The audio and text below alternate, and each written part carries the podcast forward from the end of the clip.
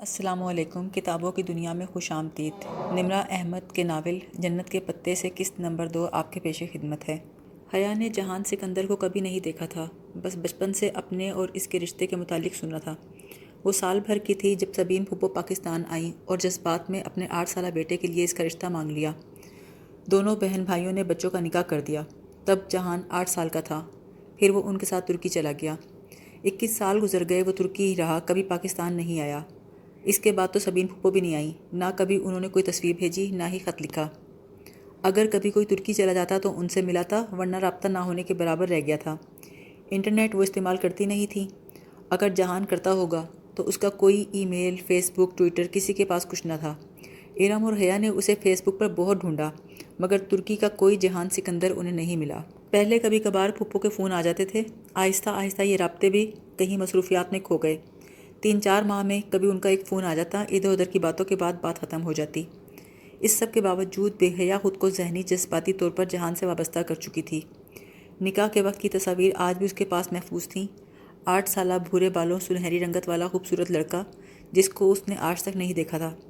اس کے ترکی جانے کی ساری خوشی کی وجہ بھی یہی تھی، جس پر آج ابا نے پانی پھیر دیا تھا۔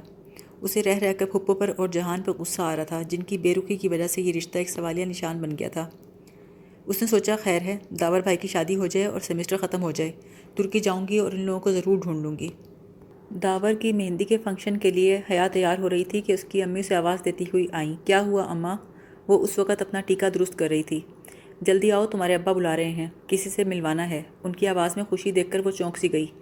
کہیں پھپھو تو نہیں آ گئیں؟ اور ساتھ بیٹا بھی۔ اپنی ماں کے پیچھے پیچھے وہ آئی تو گیٹ کے قریب سلیمان صاحب کھڑے دکھائی دیے۔ ان کے ساتھ ہی ایک لڑکا تھا جس کے شانے پہ ہاتھ رکھے وہ باتیں کر رہے تھے۔ سامنے ایک سوٹڈ بوٹڈ صاحب، ایک ڈیسنٹ خاتون کے ساتھ کھڑے تھے۔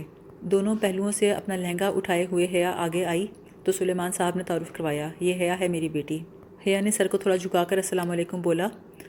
جواب ملا، وعلیکم السلام بیٹا اس نے گولڈن لہنگا اور کامدار بلاؤز پہن رکھا تھا۔ بلاؤز کی آستین آدھی سے بھی چھوٹی تھیں بھاری کامدار دوپٹہ بھی اس نے گلے میں ڈال رکھا تھا۔ کھلے بال بناؤ سنگھار۔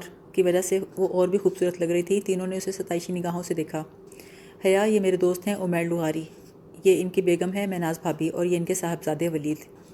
اس کے دل پہ ایک بوجھ سا آیا، اس کی آنکھوں میں بے اختیار نمکین پانی بھر گیا۔ نائس ٹو میٹ یو وہ ابا مہمان آنے لگے ہیں۔ میں پھول کی پتیاں ادھر رکھ کے آئی تھی، سب مجھے ڈھونڈ رہے ہوں گے، تو میں جاؤں؟ ہاں ہاں تم جاؤ۔ سلیمان صاحب نے اسے اجازت دی۔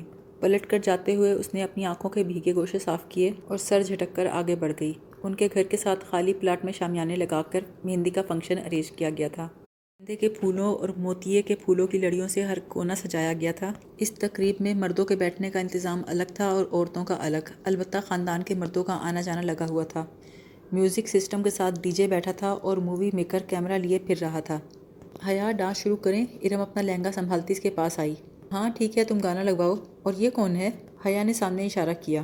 کرسی کے نزدیک ایک خاتون تھی۔ اس نے سیاہ ابایا اور اوپر دوپٹہ لے رکھا تھا۔ اگرچہ یہ عورتوں کا فنکشن تھا، پھر بھی عجیب بات یہ کہ اس لڑکی نے انگلیوں سے نقاب تھام رکھا تھا، جس میں سے صرف اس کی آنکھیں اور ماتھے کا معمولی سا حصہ دکھائی دے رہا تھا۔ ارم نے پلٹ کر دیکھا اور جواب دیا، یہ ایلین ہے کیا؟ حیا نے پوچھا۔ ارے شہلا بھابھی ہیں۔ پوری دنیا سے الگ ان کی ڈیڑھ اینٹ کی مسجد ہوتی ہے۔ بس توجہ کھینچنے کے لیے فنکشنز پر ابایا اور نقاب پہن کر آ جاتی ہیں۔ اب پوچھو بھلا عورتوں کے فنکشن میں کس سے پردہ کر رہی ہے ہاں واقعی عجیب ہیں یہ بھی۔ اس نے شانے اچکائے۔ وہ ان کے ایک کزن کی وائف تھیں اور ابھی سال پہلے ہی ان کی شادی ہوئی تھی۔ اسی اسنا میں ڈی جے نے گانا لگا دیا اور خوب ہنگامہ شور شروع ہو گیا۔ انہوں نے مووی والے کو ڈانس کی مووی بنانے سے منع کر دیا اور اپنا رقص شروع کیا۔ سب نے تالیاں بجا کر ان کو خوب داد دی۔ واپس کرسیوں کی طرف آتے آتے شیلا بھابھی سے سلام دعا کرنے کے لیے یہ لوگ گئے۔ السلام علیکم شیلا بھابھی۔ وعلیکم السلام، کیسی ہو تم دونوں؟ وہ مسکرا کر خوش دلی سے ملی۔ بالکل ٹھیک، شیلا بھابھی۔ نقاب اتار دیں ادھر کون ہے؟ شہلا نے صرف مسکرا کر اس بات میں سر ہلایا۔ ماشاء اللہ تم دونوں بہت پیاری لگ رہی ہو۔ وہ بات کرتے کرتے ذرا سی ترسی ہو گئی۔ حیا نے حیرت سے دیکھا، شاید اس طرف مووی والا فلم بنا رہا تھا اس لیے۔ اس نے دل میں سوچا، عجیب عورت ہے اتنی بھی کیا ہے بیت باری ہماری فیملی مووی ہے، ہم کون سا باہر کسی کو دکھائیں گے؟ پھر جلد ہی وہ مازت کر کے وہاں سے چلی آئی۔ ادھر ادھر دیکھا اماں نہ جانے کدھر تھیں، کس سے پوچھے کہ سبین پھپھو آئی ہیں یا نہیں، اور آئیں گی بھی کہ نہیں۔ کافی دیر شش و پنج میں رہنے کے بعد وہ گھر چلی آئی۔ لاؤنج میں ٹیلی فون اسٹینڈ کے ساتھ رکھی ڈائری اٹھائی اور ایک کے بعد ایک صفحہ پلٹنے لگی۔ وہ سبین پھپھو کا نمبر تلاش کر رہی تھی۔ اس نے کبھی ان کو یوں فون نہیں کیا تھا، مگر آج وہ دل کے ہاتھوں ہار گئی تھی۔ آخر اسے نمبر مل ہی گیا۔ ریسیور اٹھا کر اسے نمبر ڈائل کیا۔ گھنٹی جا رہی تھی۔ پانچویں گھنٹی پہ کسی نے فون اٹھا لیا۔ ہیلو، ایک بھاری مردانہ آواز سنائی دی۔ السلام علیکم۔ جواباً وہ کسی انجانی زبان میں کچھ بولا۔ میں پاکستان سے بات کر رہی ہوں، وہ گڑبڑا کر انگریزی میں بولی۔ پاکستان سے کون؟ اس نے بھی انگریزی میں جواب دیا۔ اس کی آنکھوں میں آنسو آ گئے۔ میں سبین سکندر کی بھتیجی ہوں، پلیز ان کو فون دے دیں۔ وہ جواہر تک گئی ہیں، کوئی میسج ہے تو بتا دیں۔ کہنے والے نے مصروف سے اندازیں بات کی۔ اب یہ جواہر کیا تھا اسے کچھ اندازہ نہ تھا۔ وہ سبین پھپھو نے پاکستان نہیں آنا کیا داور بھائی کی شادی پر؟ نہیں، وہ بزی ہیں۔ وہ شاید فون رکھنے ہی والا تھا کہ وہ کہہ اٹھی۔ آپ کون؟ ان کا بیٹا، جہان۔ یہ کہہ کر کھٹ سے فون رکھ دیا گیا۔ اس روکھی گفتگو سے اس کی آنکھوں میں آنسو امنڈ آئے۔ اسی اسنا میں گیٹ کی طرف سے اس نے تایا فرقان کے ملازم ظفر کو آتے ہوئے دیکھا۔ ہاتھ میں سفید اتکھلے گلابوں کا ایک بکے تھا۔ یہ کیا ہے ظفر؟ او تسی ایتھے ہو، یہ کوریئر والے نے دیا ہے تو لیے۔ ٹھیک ہے، تم جاؤ۔ حیا نے بکے ایک طرف رکھا اور دوسرے ہاتھ سے لفافہ کھولا۔ حسب معمول اس میں سفید سادہ کاغذ تھا جس کے بالکل درمیان میں اردو میں ایک سطر لکھی تھی۔ اس لڑکی کے نام، جو کبھی کسی انچاہے رشتے کے بننے کے خوف سے روتی ہے تو کبھی کسی بن چکے انچاہے رشتے کے ٹوٹنے کے خوف سے۔ یہ جملہ پڑھ کے وہ سن رہ گئی۔ اب بھی دس منٹ پہلے وہ جہان سے پہلی دفعہ بات کر کے روئی تھی۔ یہ بن چکا رشتہ تھا انچاہا۔ اس سے گھنٹہ پہلے ولید اور اس کے والدین سے ملی تھی۔ وہ انچاہے رشتے کے بننے کے خوف سے۔ یہ کون تھا جو اتنا باخبر تھا؟ اور ایک دن قبل ہی اسے کیسے علم ہوا کہ وہ آج دو دفعہ روئے گی؟ وہ کچھ خوفزدہ سی ہوئی۔ بہت سوچنے پر بھی اس کے سمجھ میں کچھ نہ آیا۔ اگلے دن بارات کا فنکشن تھا۔ کافی دیر سے وہ کمرہ بند کر کے بارات میں جانے کے لیے تیار ہو رہی تھی۔ فاطمہ بیگم جلدی جلدی کا شور مچائے دس بار دروازہ بجا چکی تھی۔ مقررہ وقت ہونے کو تھا۔ آج داور بھائی کی بارات تھی۔ سلیمان صاحب کو تو سب سے پہلے حال پہنچنا تھا۔ اتنے میں ابا کی گاڑی کے ہارن اور گیٹ کھلنے کی آواز پر وہ پرس اٹھا کے باہر بھاگی۔ جا کر دیکھا تو پورچ خالی تھا۔ ابھی وہ سوچ ہی رہی تھی کہ کیا کرے، کیا ابا کو فون کرے یا کسی سے لفٹ مانگے۔ کہ سامنے سے ایک سیاہ چمکتی اکارڈ گاڑی آئی اور دروازے پہ آ کے رکی۔ ڈرائیونگ سیٹ سے ولید لغاری نیچے اترا اور بولا، السلام علیکم حیا، ہمیں میرج حال کا علم نہیں ہے، کیا انکل گھر پر ہیں؟ وہ متذبذب سی آگے آئی۔ پھر لغاری صاحب سے مخاطب ہو کر بولی، انکل، ابا تو شاید نکل گئے ہیں، میرج ہال پیراڈائزڈ ہے۔ آپ رکیں، میں ابا کو فون کرتی ہوں، زیادہ دور نہیں گئے ہوں گے، ابھی واپس آ جائیں گے۔ ارے نہیں بیٹا، ان کا جلدی پہنچنا ضروری ہوگا۔ وہ کیوں واپس آئیں گے؟ اور اگر آپ نے چلنا ہے تو آپ ہمارے ساتھ آ جاؤ، ہم بھی وہی جا رہے ہیں۔ ہاں ہاں بیٹا، آ جاؤ۔ مسز مہناز نے فوراً اپنی طرف کا دروازہ کھولا اور دوسری طرف ہو گئیں۔ اس نے چند ہمیں سوچا، اگر ابا کا انتظار کرتی تو آدھا فنکشن نکل جاتا اور اگر ان کے ساتھ جاتی تو کہیں ابا برا نہ مان جائیں۔ لیکن اسے لگا کہ ابا برا نہیں مانیں گے۔ چلیں ٹھیک ہے۔ وہ ہچکچاتی ہوئی پیچھے سیٹ پہ بیٹھ گئی۔ راستے میں لغاری صاحب نے پوچھا، تو ہماری بیٹی کیا کرتی ہے؟ جی میں شریعہ اینڈ لا میں ایل ایل بی آنرز کر رہی ہوں۔ یعنی کہ آپ اسلامی وکیل ہو۔ جی۔ تو یہ شریعہ اینڈ لا کیسا سبجیکٹ ہے؟ عمیر لغاری نے بات کو بڑھانے کی غرض سے کہا۔ کیونکہ بیٹا میں تو ایک انجینئر ہوں اور انجینئرنگ شروع میں مجھے بڑی مشکل لگتی تھی۔ بعد میں ذرا آسان ہوئی۔ جی مجھے شریعہ شروع میں مشکل لگتی تھی، بعد میں میں عادی ہو گئی۔ اس کی بات سن کر تینوں ہنسے تو اسے احساس ہوا کہ خواہ مخواہ ان کے ساتھ اتنا بے تکلف نہیں ہونا چاہیے۔ حیا بیٹا، آپ کا شادی کے بعد پریکٹس کا ارادہ ہے؟ کیونکہ میں اور آپ کے انکل تو کبھی اس معاملے میں زبردستی کے قائل نہیں رہے۔ ہم نے تو فیلڈ منتخب کرنے سے لے کر کیریئر بنانے تک ہر چیز میں اپنے بچوں کی مرضی کو مقدم رکھا ہے۔ خود ولید کو بھی شادی کے بعد بیوی کی جاب پر کوئی اعتراض نہیں ہوگا۔ مہناز نے یہ سب کہا۔ حیا حقہ بکا ان کو دیکھ رہی تھی۔ کیا معاملات اتنے آگے بڑھ چکے تھے؟ یا وہ لوگ اس خوش فہمی کا شکار تھے کہ ابا کی طرف سے انکار نہیں ہوگا؟ با مشکل ہوں ہاں کرتی، وہ ان کے جواب سوالوں کا جواب دیتی رہی اور اس وقت پرسکون ہوئی جب میرج ہال کی بتیاں نظر آئیں۔ لفٹ کا بہت شکریہ انکل۔ انکل آنٹی کے پیچھے پیچھے وہ بھی گاڑی سے باہر نکلی۔ حیا، سنیے، ولید نے اسے پیچھے سے پکارا۔ وہ ابھی تک اپنی سیٹ پہ بیٹھا تھا۔ سنیے، مجھے آپ سے کچھ بات کرنی ہے۔ مگر یہ مناسب نہیں ہے۔ مگر مجھے اسی رشتے کے حوالے سے بات کرنی ہے۔ اگر آپ دو منٹ اندر بیٹھ کر میری بات سن لیں تو؟ ٹھیک ہے، لیکن یہاں ہمارے رشتے دار بھی ہیں۔ ڈونٹ وری میں کار بیک سائڈ پر لے جاؤں گا۔ آپ بیٹھیے تو۔ لیا نے سوچا، موقع اچھا ہے۔ اس موقع پہ اس کو اپنے نکاح کے بارے میں بتا کر سارا معاملہ یہیں دبا سکتی ہوں۔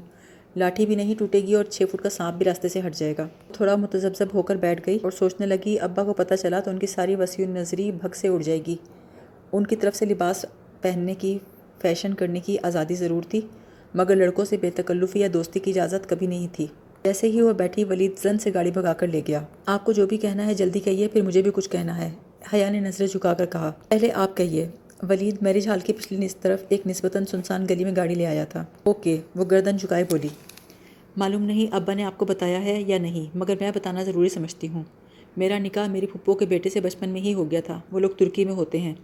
کچھ خاندانی مسائل کے باعث ابا ان سے کچھ بدزن ہیں اور مجھے ڈائیورس کروا کر میری شادی کہیں اور کرنا چاہتے ہیں، لیکن میں ایسا نہیں چاہتی۔ اس نے سر اٹھا کر ولید کی طرف نہیں دیکھا۔ ولید کی طرف سے خاموشی کو اس نے یہی سمجھا کہ وہ شاید دکھی ہوا ہے۔ وہ پھر بولی، میں اپنے شوہر کی وفادار ہوں، مسٹر ولید، میں نے صرف اسی کو خواب دیکھے ہیں اور ذہنی طور پر خود کو اسی سے وابستہ پاتی ہوں۔ کسی اور سے شادی کرنے کے بارے میں سوچ بھی نہیں سکتی۔ وہ اب بھی کچھ نہ بولا۔ حیا نے بات جاری رکھی، پلیز مسٹر ولید، آپ انکار کر دیں۔ میں کسی اور کی بیوی ہوں۔ میں آپ سے درخواست کرتی ہوں، پلیز۔ کوئی جواب نہ ملا تو اس نے ولید کی طرف دیکھا۔ وہ خاموش، گہری نگاہوں سے اسے دیکھ رہا تھا۔ کے چہرے پہ کچھ عجیب ہی تاثرات تھے۔ پھر آپ نے کیا سوچا؟ اس کی آواز لڑکھڑا گئی تھی۔ ولید کی آنکھوں میں کچھ ایسا ضرور تھا، جس سے اسے لگا کہ وہ کوئی سنگین غلطی کر چکی ہے۔ ایک خطرے کا الارم تھا جو اس کے اندر زور زور سے بجنے لگا۔ کس بارے میں؟ ولید جب بولا تو بوجھل آواز میں بولا، یہی رشتے سے انکار کے بارے میں حیا نے کہا۔ ساری عمر پڑی ہے یہ باتیں کرنے کے لیے حیا، ابھی تو ان لمحوں سے فائدہ اٹھاؤ جو میسر ہوں۔ وہ ایک دم اس پر جھکا۔ ولید نے اپنا ہاتھ اس کے شانے پہ رکھا۔ حیا نے ولید کو پیچھے ہٹا کر دروازہ کھولا اور گاڑی سے ایک دم باہر نکل گئی۔ اس کا دوپٹہ ولید کے ہاتھ میں ہی رہ گیا۔ تیزی سے باہر بھاگی، دوپٹہ اس کی گردن سے رگڑتا ہوا پیچھے ولید کے ہاتھوں میں رہ گیا۔ وہ بنا پیچھے مڑ کے دیکھے بھاگی جا رہی تھی۔ گلیاں سنسان تھیں، نہ جانے وہ کہاں لے آیا تھا۔ آج اتوار کا دن تھا اور تمام دکانوں کے شٹر گرے ہوئے تھے۔ وہ ادھر ادھر دیکھتے ہوئے دوڑی جا رہی تھی۔ جب گلی کے نکڑ پر پہنچی تو گلی بند تھی۔ ولید کے بھاگتے قدموں کی آواز قریب آتی جا رہی تھی۔ وہ اور نزدیک آیا تو بولا، کیوں بھاگتی ہو؟ کے لبوں پر فاتحانہ مسکراہٹ تھی۔ اس کا روپٹہ تو وہیں رہ گیا تھا۔ اب بغیر آستینوں کے اندر سے جھلکتے بازو دیکھ کر خود اس کو زہر لگ رہے تھے۔ اس نے التجا کی، مجھے جانے دو پلیز۔ یہ پہلی دفعہ کی غلطی تھی اور پہلی ہی دفعہ اتنی بڑی سزا۔ کیسے جانے دوں؟ پھر تم نے ہاتھ تھوڑی آنا ہے۔ پلیز ولید، میں ایسی ویسی لڑکی نہیں ہوں۔ تو کیسی لڑکی ہو؟ مجھ سے لفٹ لے لی، مگر شادی سے انکار ہے؟ جبھی گاڑی میں اتنی بے رخی دکھا رہی تھی۔ پلیز ولید تبھی اس نے زور سے کسی چیز کے ضرب لگنے کی آواز سنی۔ ولید کراہ کر نیچے گرا۔ اس کے پیچھے کوئی کھڑا نظر آ رہا تھا۔ شور، نارنجی، شلوار قمیض میں ملبوس، میک اپ سے اٹا چہرہ لیے، وہی اس روز والا خواجہ سرا ڈولی۔ ڈولی کے ہاتھ میں ایک فرائنگ پین تھا، جو اس نے شاید ولید کے سر پہ دے مارا تھا۔ وہ ساکت سے اس کو دیکھ رہی تھی۔ ڈولی نے پاؤں کی ایک ٹھوکر ولید کو ماری۔ دو قدم آگے بڑھا۔ آئی شیڈ سے اٹی ہوئی اس کی آنکھوں میں ایسی کاٹ تھی کہ حیا سانس روک کر اسے دیکھے گئی۔ ڈولی نے ہاتھ بڑھایا اور گردن سے حیا کو دبوچ لیا اور ایک جھٹکے سے اسے آگے دھکیلا اور اسے اسی طرح پکڑے اپنے آگے دھکیل دھکیل کر چلا رہا تھا۔ وہ لڑکھاتے قدموں سے چل رہی تھی۔ گلی کے آغاز تک جہاں سے وہ آئی تھی وہ اسے لے گیا، پھر مخالف سمت میں مڑ گیا۔ سامنے ہی میرج ہال کا پچھلا دروازہ تھا۔ اپنے آگے دھکیلتا ہوا وہ اسے پچھلے گیٹ تک لے آیا اور ایک جھٹکے سے چھوڑا۔ حیا کو لگا اس کی گردن کے گرد سے ایک توک ہے جو ہٹ گیا ہے۔ حیا نے پلٹ کر ڈب ڈبائی آنکھوں سے ڈولی کی طرف دیکھا۔ وہ لب بھیجے تلخ کاٹدار آنکھوں سے اسے دیکھ رہا تھا۔ حیا کی آنکھوں سے آنسو گرنے لگے۔ اسے لگ رہا تھا وہ کبھی بول نہیں پائے گی۔ دفتن ڈولی نے اپنی گردن سے لپٹا نارنجی دوپٹہ کھینچا اور اس پہ اچھال دیا اور آہستہ سے بولا، بے حیا، اس کے لہجے میں برچی کسی کاٹ تھی۔ پھر وہ پلٹ گیا۔ ریشمی بھڑکیلا نارنجی دوپٹہ جس پر سستا سا گولڈن ستاروں کا کام تھا وہ کبھی اپنی مائی کو بھی ایسا دوپٹہ پہننے کو نہ دیتی۔ مگر آج اس نے اسی دوپٹے سے اپنے کو اچھی طرح لپیٹا تاکہ پہچانی نہ جائے اور پچھلے گیٹ کی طرف بڑھ گئی۔ حال میں جانے کی بجائے وہ باتھ رومس کی طرف آئی اور اپنا حلیہ درست کیا۔ رونے سے کاجل بہہ گیا تھا، بال بھی بکھر گئے تھے۔ موبائل اس چھوٹے سے پرس میں تھا جو اس نے سارے وقت اپنے ہاتھ میں دبوچا ہوا تھا۔ اندر فنکشن اپنے پورے عروج پر تھا۔ اسٹیج پہ دلہا دلہن، رشتہ دار، کزن سب بیٹھے تھے۔ سونیا بھابھی بھی بہت اچھی لگ رہی تھیں اور داور بھائی بھی۔ ارم فیروزی فراق میں چہکتی ادھر سے ادھر پھر رہی تھی۔ اصولاً اسے بھی وہیں ہونا چاہیے تھا، مگر وہ ایسی ذہنی حالت میں نہ تھی کہ دو قدم بھی چل پاتی۔ اس لیے بے دم سی ہو کر آخری نشستوں میں جا کر بیٹھ گئی۔ بے حیا بے حیا بے حیا، ڈولی کے الفاظ کی بازگشت ہتھوڑی کی طرح اس کے دماغ پر برس رہی تھی۔ وہ بے حیا تو نہیں تھی، وہ تو کبھی کسی لڑکے کی گاڑی میں نہیں بیٹھی تھی۔ اس نے یہ غلطی پہلی دفعہ کی تھی۔ سوچ سوچ کر اس کا دماغ پھٹا جا رہا تھا۔ آدھے فنکشن کے بعد ہی طبیعت کی خرابی کا بہانہ کر کے وہ گھر چلی آئی۔ داور اور سونیا کی شادی کو گزرے کچھ دن ہوئے تو وہ یونیورسٹی آئی۔ کیمپس میں آ کر اسکالرشپ کوآرڈینیٹر کے آفس کے باہر دروازے پہ لگی لسٹ کو دیکھنے لگی۔ ارسمس مینڈس ایکسچینج پروگرام کے تحت اسٹوڈنٹس میں سے صرف دو لڑکیاں سیبانچی جا رہی تھیں، حیا سلیمان اور خدیجہ رانا۔ یہ خدیجہ رانا کون ہے بھلا؟ اتنے میں کسی نے اسے عقب سے پکارا؟ ایکسکیوز می، وہ چوک کر پلٹی پیچھے ایک لڑکی کھڑی تھی، جس کے کندھے پر بیگ تھا اور آنکھوں پہ بڑا سا چشمہ۔ حیا اس کو نہیں پہچانتی تھی، مگر کئی دفعہ یونیورسٹی میں دیکھا ضرور تھا۔ یہ حیا سلیمان کون ہے بھلا؟ چشمے کے پیچھے سے اس نے آنکھیں سگڑنے کے انداز سے پوچھا۔ حیا نے تنزیہ انداز سے اس کا سر سے پیر تک جائزہ لیا اور روکھے انداز سے بولی، میں ہوں۔ اوہ، اس نے جیسے بامشکل اپنی ناگواری چھپائی۔ تو میں آپ کے ساتھ ترکی جا رہی ہوں حیا میں خدیجہ ہوں۔ میری فرینڈز مجھے ڈی جے کہتی ہیں، مگر آپ میری فرینڈ نہیں ہیں، سو خدیجہ ہی کہیے گا۔ مجھے بھی حیا صرف میری فرینڈز کہتی ہیں۔ آپ مجھے مس سلیمان کہہ سکتی ہیں۔ عجیب بد دماغ لڑکی تھی خدیجہ رانا۔ پہلی ملاقات میں ہی اسے بہت بری لگی اور اس نے اندازہ لگایا خدیجہ کے خیالات بھی حیا کے بارے میں کچھ ایسے ہی ہیں۔ یونیورسٹی سے وہ جیسے ہی گھر میں آئی، ظفر اس کے پاس آیا۔ حیا بی بی حیا بی بی ہاں بولو۔ آپ کو ارم بی بی بلا رہی ہیں۔ خیریت؟ خیریت نہیں لگتی جی وہ بہت رو رہی ہیں۔ ظفر نے راستاری سے بتایا۔ وہ چونکی اچھا تم چلو میں آتی ہوں۔ لاؤنج میں سائمہ تائی اور سونیا بیٹھی تھیں۔ سامنے کوئی کامدار دوپٹہ پھیلا تھا جس پہ دونوں بات کر رہی تھیں۔ آہٹ پہ سر اٹھا کر اسے دیکھا۔ مسکرائیں۔ حیا، کیسی ہو؟ بالکل ٹھیک۔ ارم کدھر ہے تائی اماں؟ مجھے بلا رہی تھی۔ بیٹا اندر کمرے میں ہوگی۔ اوکے، میں دیکھ لیتی ہوں۔ ارم کے کمرے کا دروازہ بند تھا۔ اندر جا کر دیکھا تو ارم واقعی بری طرح رو رہی تھی۔ ارم، کیا ہوا؟ ارم نے سوجی آنکھوں سے حیا کو دیکھا اور کہا، حیا، ایک بات تو بتاؤ۔ ہم شریف لڑکیاں ہیں نا؟ ہاں اپنے بارے میں تو یقین ہے، مگر تمہارا معاملہ ذرا مشکوک ہے۔ کا بوجھل پن کم کرنے کے لیے حیا نے مذاق سے کہا، مگر ارم ذرا بھی نہ مسکرائی نہیں حیا، ہم دونوں کا ایک ہی معاملہ ہے۔ کیوں پہلیاں بجوا رہی ہو؟ کیا ہوا ہے؟ حیا، مجھے بتاؤ، کیا ہم مجرے کرنے والیاں ہیں؟ ارم؟ نہیں نہیں، بتاؤ، کیا ہم طوائفیں ہیں؟ ارم، بات کیا ہے؟ حیا، بتاؤ۔ نہیں، بالکل نہیں۔ پھر یہ کیا ہے؟ ارم نے لیپ ٹاپ کی سکرین کا رخ حیا کی طرف کر دیا۔ لیپ ٹاپ کی سکرین پر ایک ویڈیو چل رہی تھی۔ ویڈیو کا کیپشن اوپر رومن اردو میں لکھا تھا، شریفوں کا مجرا۔ ویڈیو کسی شادی کے فنکشن کی تھی۔ ہر سو سجی، سنوری، خواتین اور درمیان میں ڈانس فلور پر محو رقص دو لڑکیاں۔ ایک کا لہنگا گولڈن تھا، دوسری کا سلور۔ حیا کو لگا، گھر کی چھت اس کے سر پہ آن گری ہے۔ یہ کیا ہے ارم؟ یہ شریفوں کا مجرا ہے حیا اور یہ ہم نے کیا ہے۔ داور بھائی کی مہندی کی ویڈیو، جو کسی نے انٹرنیٹ پہ ڈال دی ہے۔ یہ پڑھو۔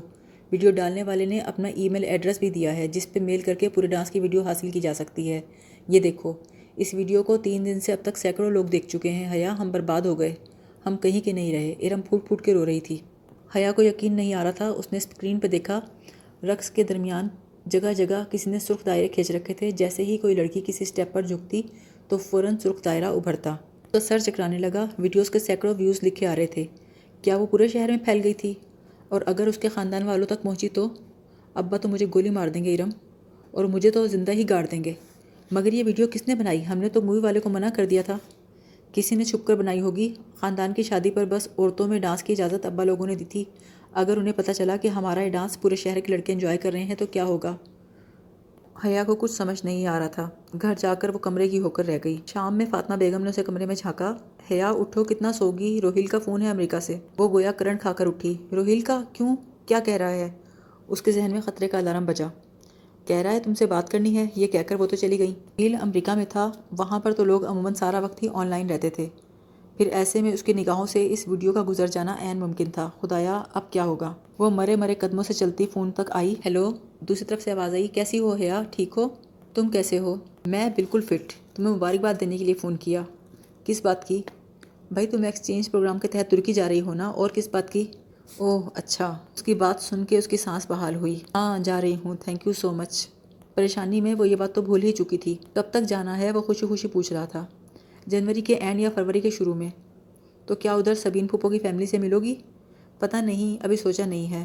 کیا بات ہے حیا؟ بہت اپسیٹ لگ رہی ہو؟ نہیں نہیں۔ اس نے سنبھل کے بات کی۔ خود کو نارمل ظاہر کرنے کے لیے اپنے بھائی سے ادھر ادھر کی باتیں شروع کر دیں۔ فون بند ہوا تو ارم کی طرف چلی آئی۔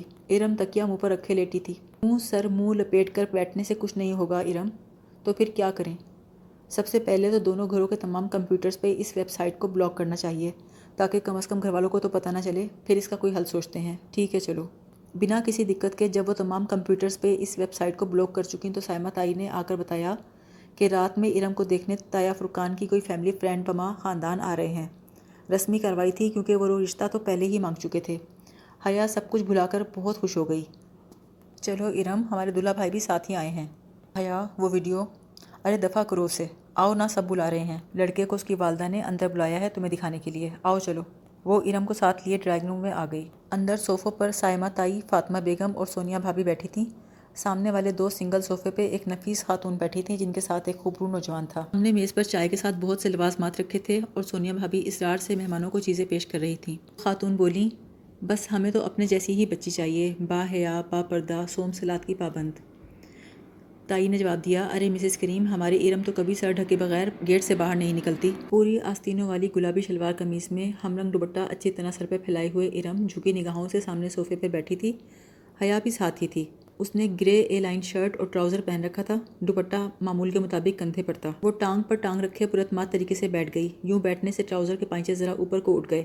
مہمان خاتون نے پسندیدگی کی نگاہ سے ارم کو دیکھا اور تائیدی انداز میں اپنے سمارٹ بیٹے کو دیکھا، مگر وہ ارم کو نہیں بلکہ حیا کو دیکھ رہا تھا۔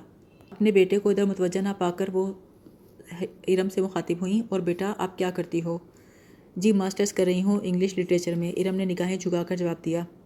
تبھی حیا کو محسوس ہوا کہ وہ لڑکا جو مسلسل اسے دیکھ رہا ہے، ستائش یا پسندیدگی سے نہیں بلکہ غور سے دیکھ رہا ہے۔ اس نے اپنا موبائل نکالا اور خاموشی سے سر جھکا کر کچھ بٹن پریس کرنے لگا۔ خواتین آپس میں وہ گفتگو تھیں، حیا کنکھیوں سے اسی لڑکے کو دیکھ رہی تھی۔ ابھی ہلکے سے اس کے موبائل سے مائی نیم از شیلا کی آواز گوجی جسے اس نے فوراً ہی بند کر دیا، مگر وہ سن چکی تھی۔ آنے کے ساتھ ہی شادی کا شور بھی سنائی دے رہا تھا۔ شاید ارم نے بھی کچھ سنا تھا۔ تبھی چونک کر اوپر دیکھا اور قدرے سبکی محسوس کر کے واپس گردن چکا دی۔ حیا کو اپنے جسم سے جان نکلتی محسوس ہوئی۔ کیا دنیا اتنی چھوٹی ہو گئی تھی؟